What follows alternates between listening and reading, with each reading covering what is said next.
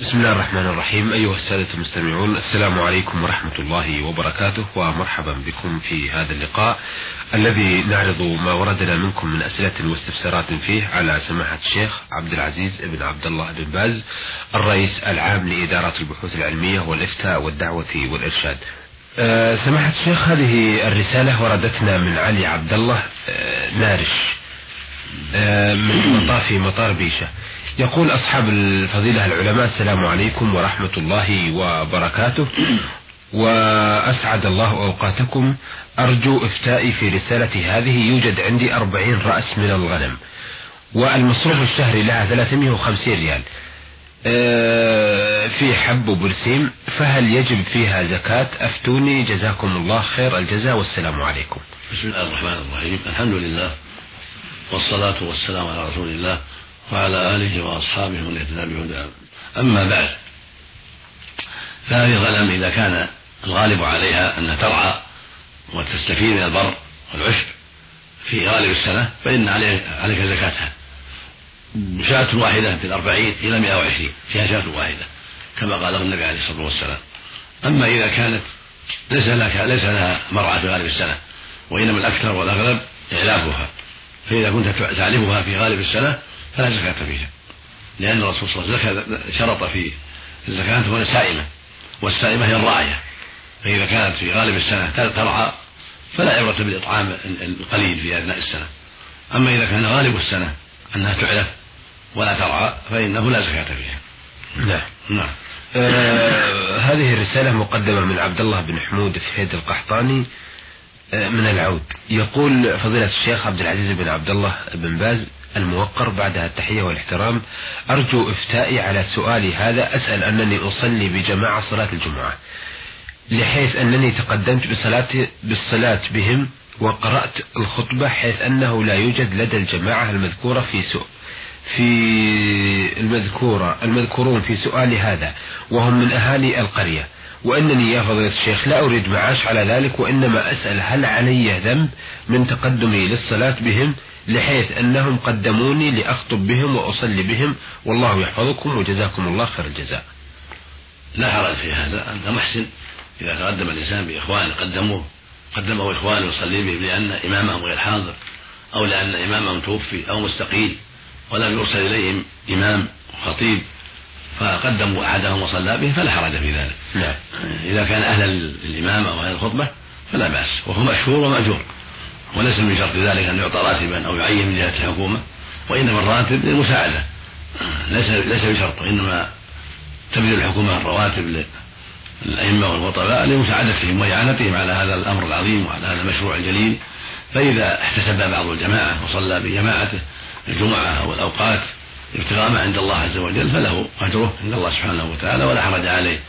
نعم. آه أنا أعتقد أن السائل عبد الله القحطاني من العود آه حينما سأل هذا السؤال أنه يعتقد أنه لا بد أن هناك مثل أمر يصدر من الحج نعم الحج أو هذا في التوظيف يعني الذي يستحق صاحبه الراتب هذا يكون من جهة المسؤولين. نعم. أما كون يتبرع إنسان ويصلي بجماعة ما حضر إمامهم ولا حضر خطيبهم سواء كان في وقت معين أو في أوقات متعددة فلا حرج في ذلك. نعم.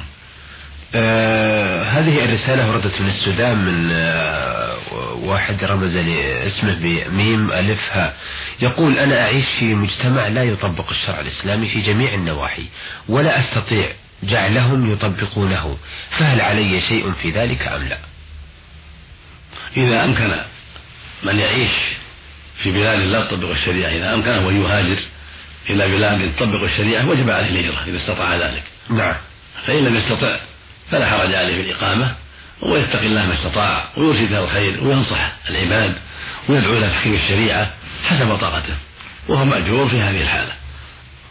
وإذا كان هناك قدرة على إلزام بالحق ومنع باطل لكونه رئيسا أو شيخ قبيلة أو أمير قرية فليفعل ما يستطيع في هذه الأشياء. إذا إذا علم الله من الصدق أعانه فهو يفعل ما يستطيع من تحكيم الشريعة حسب طاقته كون الشيخ قبيلة يحكم يحكم الشريعة فيهم إذا كان يعلم عنده معلومات إذا كون أمير قرية يستطيع يحكم فيهم الشريعة فيما يتنازعون فيه عنده وما أشبه ذلك. المقصود أنه يجتهد ويتقي الله ما استطاع ولا يكلف الله نفسا إلا وسعها ويدعو الله لولاة الأمور بالهداية أن الله يهديهم ويوفقهم أو يأتي بغيرهم من يحكم الشريعة هكذا. أما إن قدر أنه يهاجر وينتقل إلى بلاد تحكم الشريعة فهذا واجب عليه.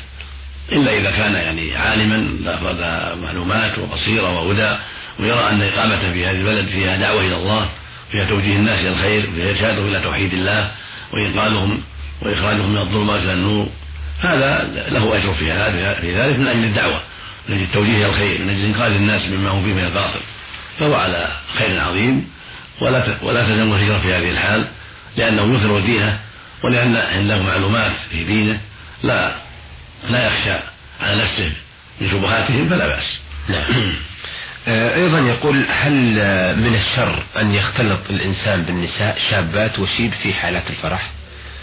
لا شك أنه من الشر اختلاطه بالنساء.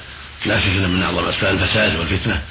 الواجب التميز ويكون الناس على حدة الرجال على حدة والنساء على حدة في الفرح مثل الأعراس يكون الرجال في محل خاص. يتناولون طعامهم وما جرت بحاجتهم من الأمور التي لا تخالف الشرع. والنساء على حده في محلهم وفي ما يتعلق بفرحهم ودفهم وغناهم الخاص فيما بينهم الذي لا يؤذي أحدا ولا يكون فيه مكبرات الصوت بل يكون هادئ هذا لا بأس به. كله من باب من باب إظهار النكاح الشرعي وإعلانه. أما الاختلاط فلا يجوز. هنا يختلط الرجل مع النساء شابات أو غير شابات لا يجوز لأن هذا يفضي إلى الفساد. والزنا والفواحش هذا منكر بإجماع المسلمين. نعم. آه هذه الرسالة وردت من حمد مسعود فضل من السودان. يقول عندنا عادة وهي وضع الحناء على أيدي وأرجل العروس والعروسة في آن واحد. فما حكم هذا العمل؟ وفقكم الله. أما وضع الحنة في في العروسة وفي يديها فلا في شيء من باب الزينة لزوجها. وأما الرجل فلا يتزين بهذا. لأن هذه زينة النساء تشبه بالنساء فلا يليق ولا يجوز. لا يجوز الرجل يتشبه بالنساء لا في الحناء ولا في غير ذلك من الملابس لأن الرسول صلى الله عليه وسلم منع من ذلك ولعن الرجل يتشبه بالمرأة والمرأة تشبه بالرجل. هذا لا يجوز. نعم. آه هذه الرسالة وردت من آه المنطقة الشرقية. يقول مرسلها سالم عبد المحسن الشمري ورفقاه آه من إبقيق شدقم يقول آه، وبعد أفيدكم أنا أو أننا في أحد الأعمال الواقعة في شتقم. أحد مناطق أرامكو ويوجد عندنا عدة مساجد وأحدها مسجد جمعة وأكثر من يؤدي الصلاة فيها جماعة من الباكستانيين. نظرا لقلة السعوديين. ولكن الباكستانيين يكتفون بالدعاء بعد الصلاة ولا يسبحون. ومع ذلك يسلمون مع الإمام مباشرة.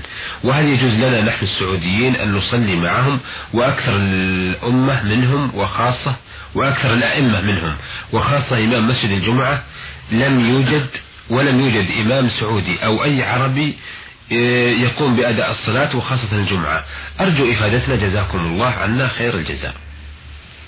ليس من شرط الإمام أن يكون الإمام سعودي المهم أن يكون الإمام سليم العقيدة موحد صاحب عقيدة طيبة. فإذا كان الإمام صاحب عقيدة طيبة سواء كان سعوديا أو غير سعوديا سواء كان عربي أو عجمي. لكن ينطق بالعربية. إذا كان صاحب صاحب عقيدة حسنة فإنه يجعل إمام ويقتدى به. وإذا صليت مع قوم وإمامهم يصلي بهم وأنت لا تعرف حاله صلي معهم.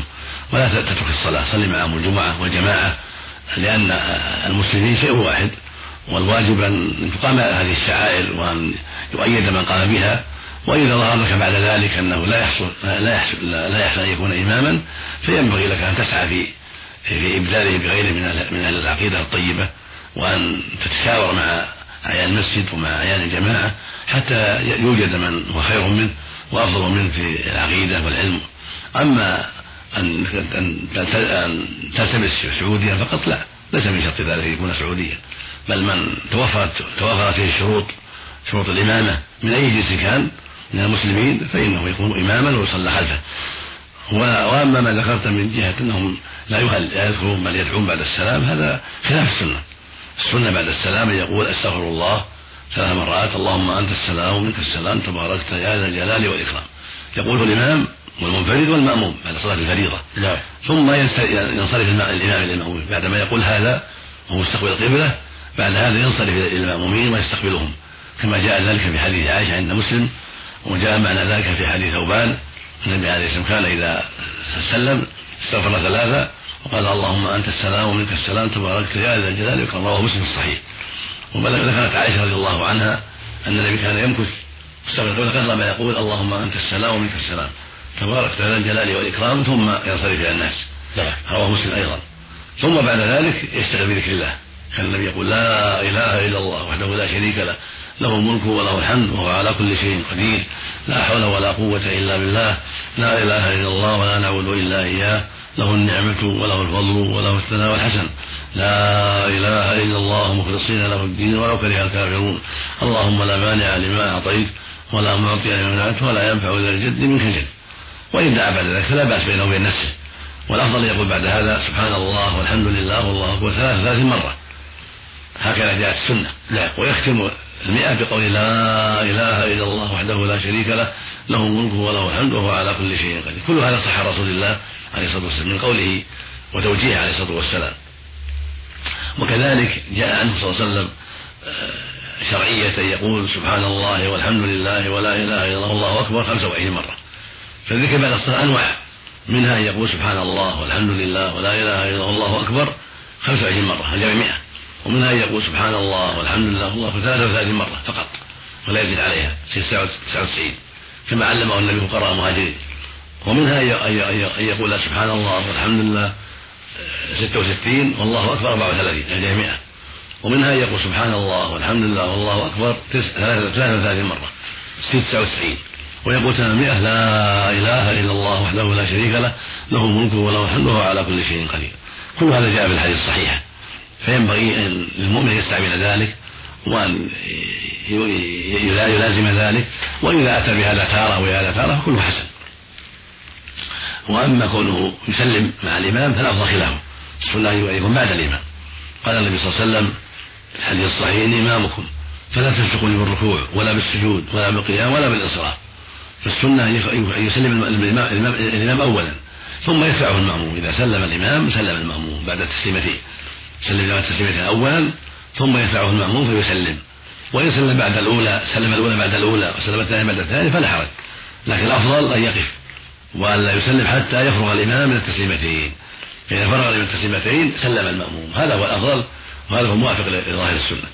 آه هذه الرسالة وردتنا أو عدة رسائل لكن هذه الرسالة تقوم مقام الرسائل الأخرى. وردتنا من أربع من المستمعات. نعم. إحداهن من بيشة ميم عين شين والثانية من الرياض فاطمة محمد العتيبية والثالثة نوال سعد بالحارث من عسير والرابعة الشريفة عبد الخالق نصر من البحرين. أه تقول الرسالة أه إذاعة الرياض برنامج نور على الدرب. أه نرجو من سماحة الشيخ عبد العزيز بن باز الرئيس العام للبحوث أن يجيبنا على هذين السؤالين. تقول إنني صمت من رمضان الشهر كله وأنا عندي شك 90% أن صيامي غير سليم حيث عندي جنين في بطني ومعي نزيف أه وأنا الآن صحتي ضعيفة ولا أستطيع الصيام فإذا كان لم يصح صيامي فماذا أفعل؟ إذا صامت المرأة وفي بطنها جنين ومعها نزيف الدم فصومها صحيح لأن هذا النزيف الذي معها وهي حامل لا لا يؤثر شيئا ولا يعتبر حيضا ولا نفاسا لأن الولد موجود في البطن فليس بنفاس وليس بحيض لأن الغالب أن الحامل لا تحيض. وعلى قول من قال أن الحامل قد تحيض يشترطون أن يكون الدم مستقيما على عادته الأولى. فإذا كانت المرأة التي سألت عن هذا السؤال إنما دمها ملتبس عليها متغير نزيف يتقطع ويختلف ليس على عادته الأولى القديمة التي تراها قبل الحمل. هذا كله دم فساد وصومها صحيح وليس عليها قضاء الصوم والحمد لله. لأن الدم الذي مع الحامل في الغالب يكون دم فاسد مختل يزيد وينقص ويتقدم ويتأخر ويتنوع فهو لا يعتبر. أما لو قدر أنه على حالته الأولى قبل الحمل على حالته لم يتغير يأتي على عادته فهذا قال بعض العلماء إنه إنه حيض وأن عليها أن تجلس ولا تصوم قاله جماعة من العلماء. وذهب آخر من العلم إلى أنه ولو كان على عادته وعلى حالته الأولى لا لا يعتبر وأن الحامل لا تحيض هذا قول مشهور لأهل العلم. لكن الغالب أن الحامل إنما يأتيها دم مضطرب متغير. نزيف لا لا يستقر له قرار فهذا لا يعتبر عند الجميع ولا تلتفت إليه وصومها صحيح وصلاتها صحيحة وعليها في هذه الحالة أن تتحفظ بقبر ونحوه وتوضأ لوقت كل صلاة إذا دخل الوقت توضأ لكل صلاة وتصلي بطهارتها ولو أن الدم لا يزال يخرج معها لأنها مبتلى بهذا الشيء مثل صاحب السلس سلس البول. نعم. مثل المستحاضة التي ليست في حامل سواء سواء. فهذا الدم الجاري معها دم فساد لا يضرها. لكنها تستنجي بعد الوقت وتوضأ وضوء الصلاة وتصلي على حسب حالها. وإذا جمعت بين الظهر والعصر وبين المغرب والعشاء فلا بأس. نعم. آه لكن هل لابد أن تستنجي عند كل صلاة؟ إيه إذا دخل الوقت تستنجي وتوضأ وضوء الصلاة تصلي الظهر والعصر جميع. والمغرب والعشاء جميعا كما علم النبي بعض الصحابيات عليه الصلاة والسلام. نعم. وإذا اغتسلت مع ذلك عند صلاة الظهر والعصر غسلا واحدة والمغرب والعشاء غسلا واحدة من باب النظافة والنشاط هذا حسن لأنه أوصى به النبي صلى الله عليه وسلم بعض النساء المستحاضات نعم آه، أيضا يقولن السائلات ميم عين شين من بيشة وفاطمة ونوال وشريفة من آه، في سؤالهن الثاني يقولن إذا تأخرت المرأة لم تطهر أثناء النفاس وانتهت الأربعين يوم وهي لم تطهر. هل تصلي أم تبقى بدون صلاة؟ إذا استمر الدم مع النفساء نعم. حتى كملت الأربعين فإن هذا الدم الذي زاد معها يعتبر دم فساد. فتغتسل وتصلي وتصوم ولا تلتفت إليه. يكون مثل دم المستحاضة. نعم. دم فاسد تتوضأ لوقت كل صلاة تتحفظ بقطن ونحوها عن عن لها وفي ثيابها وبدنها وتصلي على حسب حالها. نعم. ولا مانع من أن تصلي الظهر والعصر جميعا والمغرب والعشاء جميعا كالمستحاضات نعم. ولا يعتبر نفاسا. من حين تتم الأربعين لا تعتبر لا يعتبر الدم الذي معها نفاسا بل هو دم فساد. هذا هو المعتمد. نعم. أحسنتم. أيها السادة إلى هنا نأتي على نهاية لقائنا هذا الذي استعرضنا فيه أسئلة السادة علي عبد الله الناسبس من مطاف مطار بيشة وعبد الله بن حمود فهيد القحطاني من العود وميم ألف ها من السودان ويسأل عن البقاء مع من لا يطبق الشريعة الإسلامية هو حمد مسعود فضل من السودان وسالم عبد المحسن الشمري من ورفقاه من بقيق من شتقم. وأخيرا سؤال المستمعات ميم عين شين من بيشو وفاطمة محمد العتيبية ونوال سعد بالحارث من عسير وشريفة عبد الخالق نصر من البحرين. استعرضنا هذه الأسئلة والاستفسارات على سماحة الشيخ عبد العزيز بن عبد الله بن باز الرئيس العام لإدارة البحوث العلمية والإفتاء والدعوة والإرشاد. شكرا لسماحة الشيخ وإلى أن نلتقي بكم أيها السادة. نستودعكم الله. والسلام عليكم ورحمة الله وبركاته.